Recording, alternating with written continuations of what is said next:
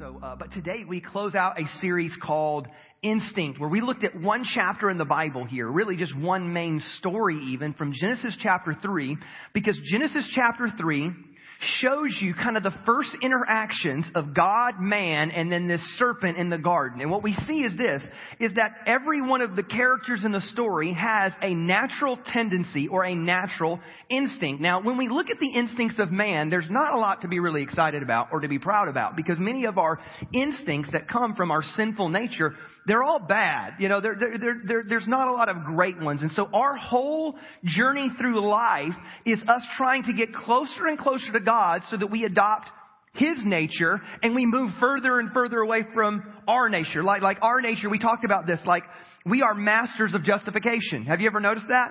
Like whenever we come up with something dumb, we come up with brilliant excuses as to why we were dumb and then convince us that our dumbness was really not that dumb. It was kind of smart in a lot of ways, really, if you, if you look at it like this. And so we're masters of justification. We, we, we blame other people. We hide from God. We're motivated by what we see. There's a lot of things in there that we look at and we like, I, I, probably shouldn't be like that. I need to work away from that. And the way that we work away from that is we draw closer and closer to God.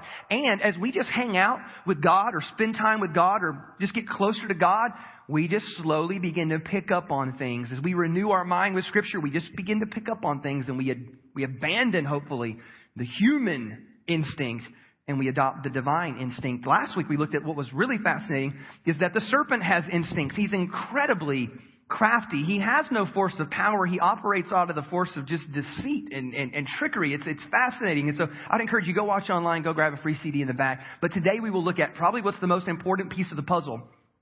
Because this is what you need to know. How you view God ultimately affects everything else in your life.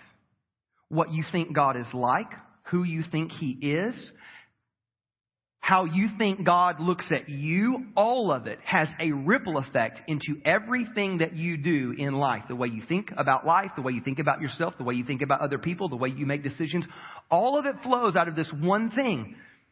When you look at God in your mind, what do you see? How do you view God? Because if you have even the slightest wrong view of God, it will lead you into a bad direction. So today, we look at the instinct of our Heavenly Father, the instincts of God. Let's pray before we read the story. Jesus, we pray that as we unpack these words, these holy words, that God, you would speak to us. That today, God, we would walk out of here with a different thought, a new thought, a renewed mind. God, help us to walk out of this place knowing you a little bit better, God, and drawing closer and closer to you, Lord. That is our prayer today in Jesus' name. And we all said, Amen. If you have your Bible, go to Genesis 3 or you can read along on the screen. We're, we're going to pick up the story about the halfway mark. And so if you've been here, you kind of know the deal. That there's Adam and Eve in a garden and there's a serpent there and the serpent comes with this like, hey, what about that one tree? Have you thought about it lately? There's one tree that God said you're not supposed to touch. Why is that? Why would God keep you from that? And he gets them duped and tricked into thinking about the tree and eventually taking the fruit of the tree, which is the one and only tree. Like, think about this. In God's perfect world, there was absolute freedom and just one rule. Isn't that pretty cool? Like parents, you got a bunch of rules, right? God had one rule. That was it. It was like, I got one tree and everything else is free. Everything is good and I'm generous and I'm gonna bless you, but you just, I got one thing. Just don't touch my one thing and then you will be all good forever. And, and of course, what did they do? Yeah, yeah, they grabbed the one thing. And so, they grab the one thing, they realize what they've done is wrong. Their innocence is lost. They start hiding from God. But look at verse number eight. This is where it picks up. In their sin, when they realize it's all gone south, this is where we pick up verse number eight. Then the man and his wife heard the sound of the Lord God as he was walking in the garden in the cool of the day. And they hid from the Lord God among the trees of the garden. But the Lord called and said, Where are you? Adam answered, Well, I heard you in the garden and I was afraid because I was naked and so I hid. And God says, But who told you that you were naked? Did you eat from the tree that I commanded you not to eat from? The man said, Well, the woman that you, uh, you gave me, she gave me some fruit from the tree and I ate it. And then the Lord God looked at the woman and said, What is this you've done? And the woman said, Well, the serpent deceived me and I ate. And so then God looked at the serpent and said, What have you done? or he says, Because you have done this, cursed are you above all livestock and all wild animals. You will crawl on your belly and you will eat dust all the days of your life. And I will put enmity, a battle even, between you and the woman, between your offspring and hers. And he will crush your head and you will strike his heel. To the woman, he said, I will make your pains in childbearing severe. With painful labor, you will give birth to children. Your desire will be for your husband, and he will rule over you. To Adam, he said, because you listened to your wife and ate fruit from the tree about which I commanded you, you must not eat from it. Cursed is the ground because of you. Through painful toil, you will eat food from it all the days of your life. It will produce thorns and thistles for you, and you will eat the plants of the field. By the sweat of your brow, you will eat your food until you return to the ground, since from it you were taken. For dust you are, and to dust you will return. Adam named his wife Eve because she would become the mother of all living. The Lord God made garments of skin for Adam and his wife and clothed them. What a crazy story. I mean, there's some weird stuff in there. There's some stuff that's going to go over our head. There's some stuff that might take explanation that, that I might not have time to get into today. But what I want to focus on purely is this, is what is God doing? What is God's response? How does God react? What is God doing in the story? And the first thing that you need to know, and we talked about this weeks ago, if you missed it, this is going to be a good refresher um, for those of you who did hear. But I'm telling you this, that the most important thing that you need to know about God, when you think about what your picture, mental picture, your view, your understanding of God is this. This is the most number one important thing that you can think about is this, is that God is love. You need to know this. And here's why, here's the premise of why I say this from this story. You've got to ask yourself a question. Why is there even a story to begin with? Like, why is there even a story? Why is there even a Genesis chapter 3? And it's simply because God is love. Have you ever thought about like that? Like God was infinitely happy in the universe as Father, Son, and Spirit in loving harmony, beautiful, perfect, loving relationship with each other. And out of that, they just decided we got so much love, let's bring other people into this thing and let's love them too. The, the only reason there is a, a big bang, a cosmic bang that creates a universe which has a planet that's that far away from the sun that has the ability to produce life is because God wanted to invite someone into loving relationship with Him. So that even the reason why there is a story, the reason, if you ever wondered like, why, why do we even exist? If you ever have those moments where you did too many drugs and you got super philosophical, you're like, why do we even exist? Then now you know the answer. You exist because God is love. Let's, let's go, let's go. Why is there even a story in Genesis 3 where there's a garden? Right? And think about this.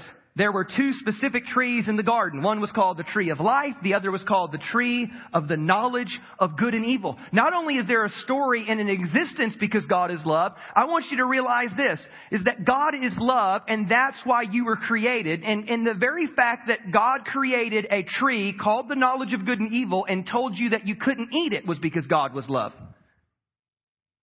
You don't, okay, let me, let me explain that. If you want to have a loving relationship, now, now God's nature is love. Uh, you need to know that. Like not God, because you and I love people and do loving things. That's not God. God does that. God is love. Like it actually defines who He is. God is love. You and I are not love. We just try to love and we try to reflect the love of God and we, we do love as an action. God is both love, the noun, and the action. Are you hearing me? So God is love. But think about this. You cannot engage in a loving relationship without freedom. Did you know that? You cannot make someone love you, can you? You can love someone freely and you can invite them into a loving relationship, but you cannot force someone to love you. That gets weird. Don't ever try that, okay? You cannot force someone to love you. And so God has to create two things. Number one is he has to create what we would call is a free moral agent, meaning he has to create somebody who has the ability to choose whatever they want. Does that make sense?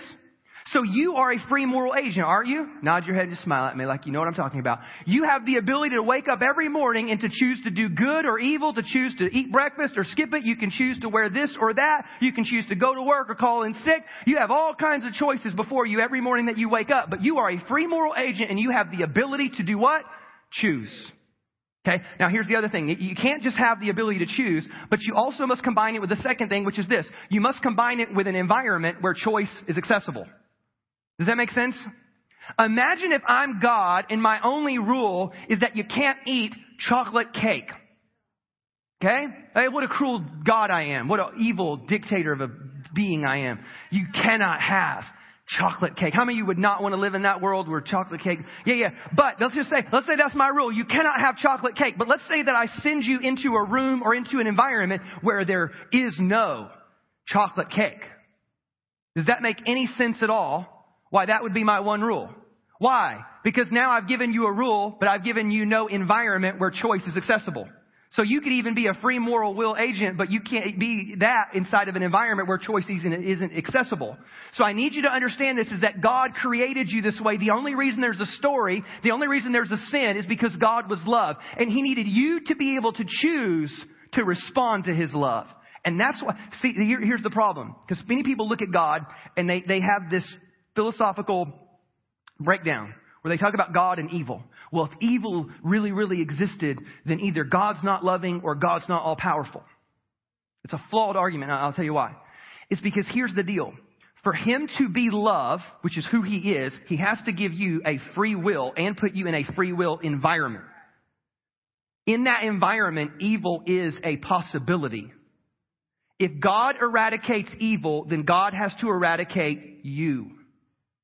And God doesn't do that because you have infinite value simply because you're made in his likeness and his image. And so the answer of evil is only solved by the fact that God, number one, feels pain and then enters into this world to embrace pain, take on the sin of the world so that you might be saved. Are you, you seeing me so far here? So you just need to know that of, of, the nature of God, of why you're even here, of why you exist, of why there's a story, of why there was a tree or why there was an evil, is all rooted in this big idea that God is love. It's not even just something that He does, it's the very essence of His being. That's who God is. And I'm going to show you more about what he's like. Are you ready? So, so again, the reason why there's even any of this going on is because God is love. But I want you to see this. Now, the second thing that you need to know is this, is that God is in passionate pursuit of you. Now, have you ever had your children disobey you? Okay, that's a dumb question. Or a friend or, uh, you know, an employee or somebody do something wrong. How many know you have a natural response to when somebody wrongs you, isn't it? And it usually is uh, vengeance. You know, usually it's punishment. It's it's it's all, all these things. Like if if somebody ever does you wrong, how many you have a shun list? You ever shun somebody? Yeah, yeah. They ever go on a wall and then, you know, you, you, you get a voodoo doll, you do, you poke them, and you, know, you get all kinds of weird things that people do. I want you to see something. That God's first reaction to sin was, have you ever done this? I told you so. How many of you enjoy the power of a good, I told you so? It's powerful, isn't it? I told you not to do. I told you so. Didn't I say that? That's what I had said. Look at God. So Adam and Eve sin in the Garden of Eden. Look at what God does. Verse number 8 and 9. Toward evening they heard the Lord God walking about in the garden, and so they hid themselves from among the trees, and the Lord God called to Adam and said, Where are you? I want you to know that God's first reaction to sin is just pursuit. That's it. Like, oh, oh, oh, something is wrong and I'm coming looking for them. Something is wrong and I'm going to go rescue them. Something is wrong and I need to go find out why. And He is in passionate pursuit of you because God's first reaction to sin, because normally we're guilt based. And so when we do something wrong, we automatically feel bad and we hear voices in the back of our head and then we beat ourselves up. That God's first reaction to sin was not guilt and it was not vengeance and it was not I told you so. His first response to sin was simply to come looking for you. How beautiful is that? Like, hey, first and foremost, let me find you and make sure you're okay. We'll deal with the mess later, but the most important thing is that you are with me. That we are together. Like, that's the most important thing to God. And so He is in passionate pursuit of you. I, I want you to just kind of like recognize this, this idea. That God in this story is walking and He is calling. Look at Revelation chapter 3 verse 20. Jesus is saying the same thing. He goes, hey, just here I am. I stand at the door and I do what? I knock. If anyone hears my voice and opens the door, I will come in and eat with him and he with me. We'll share a meal together. What was the point of Jesus pursuing you? That he might have fellowship with you, that you might be with him, that there might be relationship, that God didn't die to give you a new set of rules. How ridiculous. But God God did all of this so that he might have a loving relationship with you. So I want you to see God as this. God is the God that is walking, that is knocking, that is calling, and that is pursuing you. And that was his divine instinct, is when something went wrong, it wasn't, you know what, we're going to blow the whole thing up. We're just going to destroy it all. How dare they? How could they? You're such a disappointment to me. How could you? I told you not to. This is what I said would happen. Go to your room. It wasn't that. Passionate pursuit of you. So the nature of God is that He is love. Not just something that He does, but something that He is. And that He is in passionate pursuit of you. Everybody say, but. Okay, but I mean, there's more, there's more to the story than that. Number three is this, is that God is just. Like, and his justice only comes from his love. You need to know that. And so what happens after this, and I won't take the time because it's several scriptures, we read it earlier, is that God begins to find out what happened. And, you know, Adam blames his wife, and wife blames the serpent. There's no one else around, so the serpent's like, I guess I did it. And God begins to give out what? Consequence. Did you notice that? All right, look, serpent, you're, you're, you're hosed. This is what's going to happen to you. Adam, this is what you got it's going to be hard. Thorns, thistles, and you have to get sweat on your brow. Women, childbirth is going to be an issue now. And so like this was, and here's what you need to know is that, is that God is also just. But here's what you need to know, and I've said this before, and, and if you're a parent out there, please just dial in for a second. There's something great about consequences and responsibility. They make strong children. And as a parent, what you don't want to do is you don't want to be the parent who always swoops in and always saves the day and always rescues everything and always pays the bill and says, no sugar, it's okay, it's all you, baby, it's going to be all right. And, and just, and just totally swoop in and save everything because one of the things that your kids need in life to become actually strong, mature adults is they need consequence. Because the worst thing that you can do is protect them, protect them, protect them, protect them from everything. And then what happens is, is they become old enough to where then their decisions and the consequences that come with those decisions are so severe. And they're so severe because they didn't learn from the little ones. Are you hearing me? Look at what God did in the realm of responsibility. God said, Adam, you're in charge.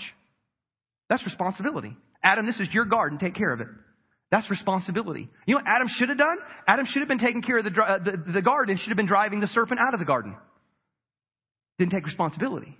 I'm telling you that one of the most important things you can do is take your kids and empower them with responsibility and then allow them to have consequences. And to not absolutely jump in and rescue every single little thing. Because what happens is, is at some point in their life, they will be irresponsible and then they will not know how to adjust to the consequences that come to their life. Like you need to know this. Listen to what God says in Hebrews chapter 12. The writer of Hebrews is actually quoting the Old Testament. He says this, My son, do not make light of the Lord's what? Discipline. Isn't that what parents do? God is a loving heavenly father. He's not an abusive, mean tyrant of a parent. He is a perfect parent. But in perfect parenting, there is discipline. And do not lose heart when he rebukes you, because the Lord disciplines those he you don't do this, right? You don't, you ever walk up on the street? You ever be in Costco?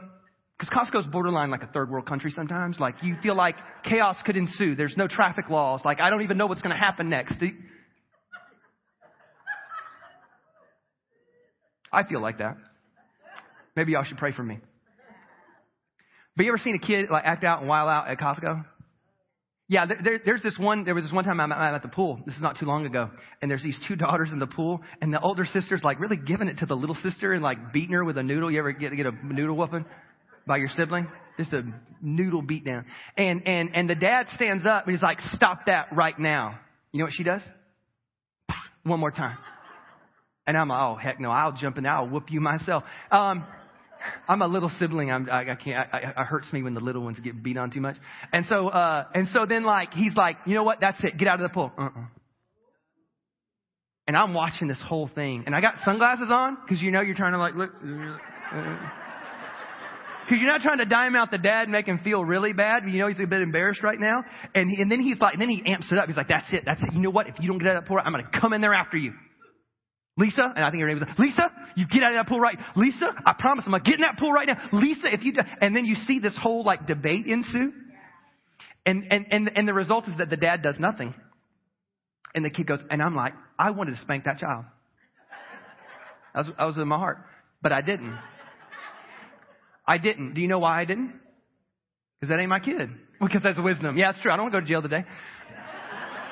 and that guy was bigger than me. He'd beat my tail. So either way, jail, beat up, none of that's good, okay? But the point is this. I didn't discipline that kid because that kid is not my kid. I don't discipline other people's kids. Have you ever, ever seen me walk up to your kid and just give him nice, you know, what for? Give him a nice, you know, get in the corner right now. Time out for you, sucker. I don't do that because them not my kids. Are you, are you hearing me right now? Like, I only discipline my kids because they're mine, because I love them, and because I want them to grow up to be mature and healthy, functional, responsible citizens in the world. So why does God discipline you? Because you're His and he loves you. Just the thought. So God gives out justice, and this is really the embodiment of what Jesus was. Jesus was the perfect reflection of who God was. So when Jesus comes along, the Bible says, this is in John chapter 1, that John said when he came, he was full of grace and truth. Now we like the grace of God, right? Can I get a, can I get a what, what? Yeah, we all love the grace of God. We don't always like the truth of God, but the Bible says that Jesus was the full embodiment of grace and truth. And it wasn't like 50-50. You know, it was like, you know, like it was half truth and half grace. No, no, it was 100% grace and 100% truth. And this is how God wants to invite us in that relationship because we're His kids and He wants, sometimes discipline just needs to happen. And so Jesus reflects this idea that He's full of grace and truth. And I'll, I'll give you some ideas like this. Like, here's grace. God wants to bless you in your finances. How many believe that? That's the grace and generosity and the kindness of God. Here's the truth. Will you be a good steward? Of what I've given you. Because if you're a good steward, then I know you're responsible enough and you can handle more. Like how many you want God to bless your family? Absolutely. Okay, so we need some family counseling. Apparently, we're like, uh, maybe discipline. Anyway. You want God to bless your family. So then here's, that's grace, right? It's the goodness and, and generosity of God. Unearned, un, undeserved, right? Just God's goodness towards you. But here, here's truth though. Will you live? Will you Will you lead? Will you respond in God's ways. Because if you keep doing everything your way or the culture's way and you rebuke or kick back against the ways of God, then it's really, really hard for God to get in and bless your family. Why? Because everything He wants to do, you're kicking against it in some other way. And so all of life works like this. There's this constant balance between grace and truth. Like, like sometimes we pray, God, just change me. God, take this away from me. I don't want this anymore. But then God's like, yeah, but I need you to do your part on me. I need you to repent and turn from this too. Like there's all these balances of grace and truth. And this is the justice of God is that yes, there is grace. He is love. He is in passionate pursuit of you. And here's, here's what you, you, you might need to know too. God rarely ever punishes you anyway. Like I need you to know that. Like God doesn't sit, God is not, now again, go back to everything in your life, how you view God. If you view God, old white man, big beard, lightning bolt in his hand, you've got a bad God picture, okay? Because God rarely ever punishes you. How many of you have ever been struck by lightning? None of us. So see, look, I told you, no thunderbolt in his hand. My point is, is that God doesn't need to punish you very often because sin has built-in consequences in and of itself.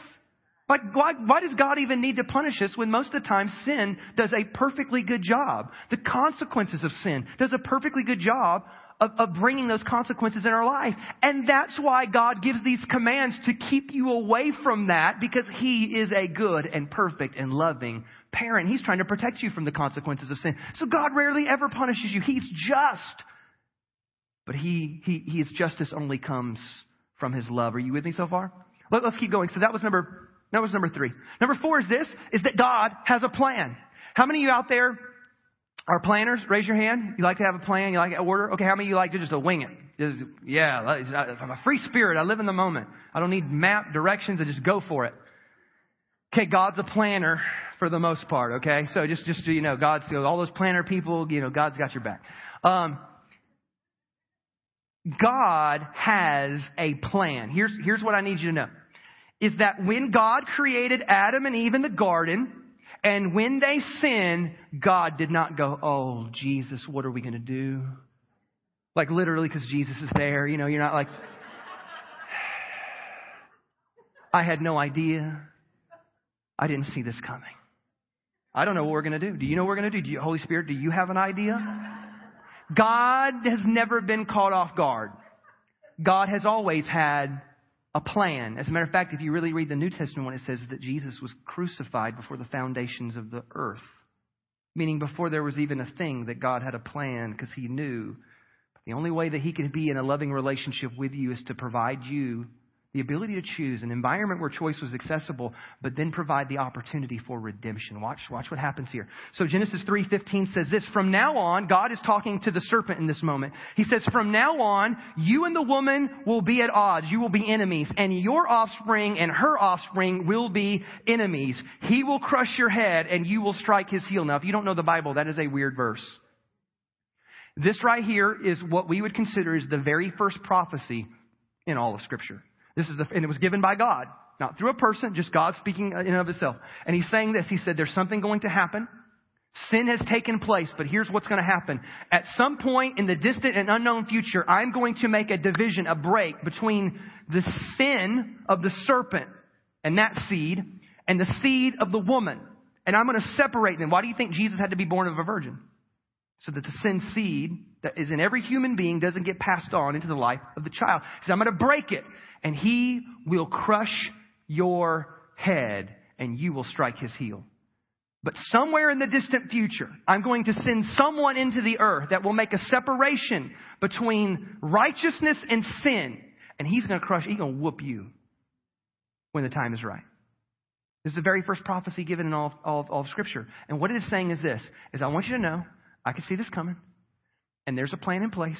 Jesus was crucified before the foundations of the earth even though it hasn't taken place yet. But I'm going to send him into the earth, and he will bring a division between you and the woman, and he will stop this, and he will create a path of redemption. Last one is this, and we'll kind of begin to wrap this up, is that God makes the sacrifice. So God has a plan, and his plan includes a sacrifice here now in the exact moment that's going on, and somewhere in the unknown future. Watch what happens. Verse 21 says this, And the Lord God made clothing from animal skins, or from animal skins, for Adam and his wife. How do you get animal skins? You gotta kill an animal. So who made the sacrifice? God did. That there was a an innocent person involved here. And maybe it was a lamb, maybe it was whatever. We, we, would assume it could have been a lamb. Isn't that what John the Baptist called Jesus? Behold, the Lamb of God. Isn't that what they sacrificed for thousands of years before Jesus came into the earth? And then Jesus shows up and they're like, that, that, that's, that's the Lamb of God. That's who brings this whole thing back together. And so God has a plan, and His plan includes Him making the sacrifice so that you would be covered. What a, what a beautiful thing to think about. Like, that's why this whole thing took place. Like, like the whole reason that you exist is because God is love. He is in passion. Oh, I wrote it like this. Let me just read it for you. To sum up what we're talking about here today is this, is that God is love and in passionate pursuit of you. But he is also just and sin has its consequences.